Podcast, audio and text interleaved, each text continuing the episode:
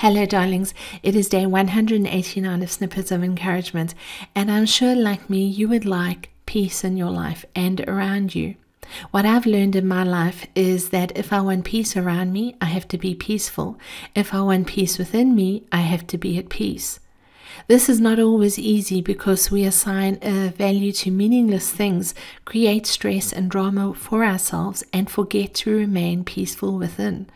You may be wondering how you remain peaceful when everything around you is not, or where you yourself cannot be at peace.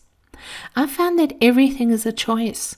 We can respond to situations in our lives as if they're catastrophes or not. I generally choose the latter rather than the former because this approach is aligned with what I value and who I am. I've also learned to surrender more in life and go with the flow.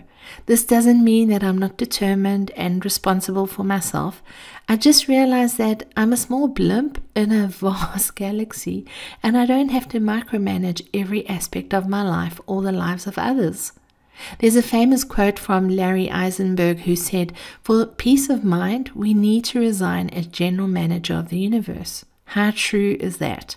None of us has the role of general manager of the universe, and yet we often assume the role to our own detriment. If you can identify with this, I encourage you to surrender more and manage less. Believe it or not, the more you stop striving and start flowing, the more peace rushes into your life, reducing your stress and increasing your joy.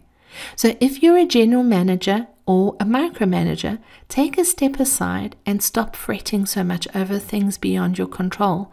Stop stressing over the minutiae and focus on the big picture of creating joy and happiness in your life. This doesn't require you fretting and worrying, just embracing what's yours to have. You've been listening to Snippets of Encouragement with Angie Barnard. If you've enjoyed this snippet, share it with a friend but more importantly, now that you've received, get out there and encourage somebody else. Have a wonderful day. Bye bye.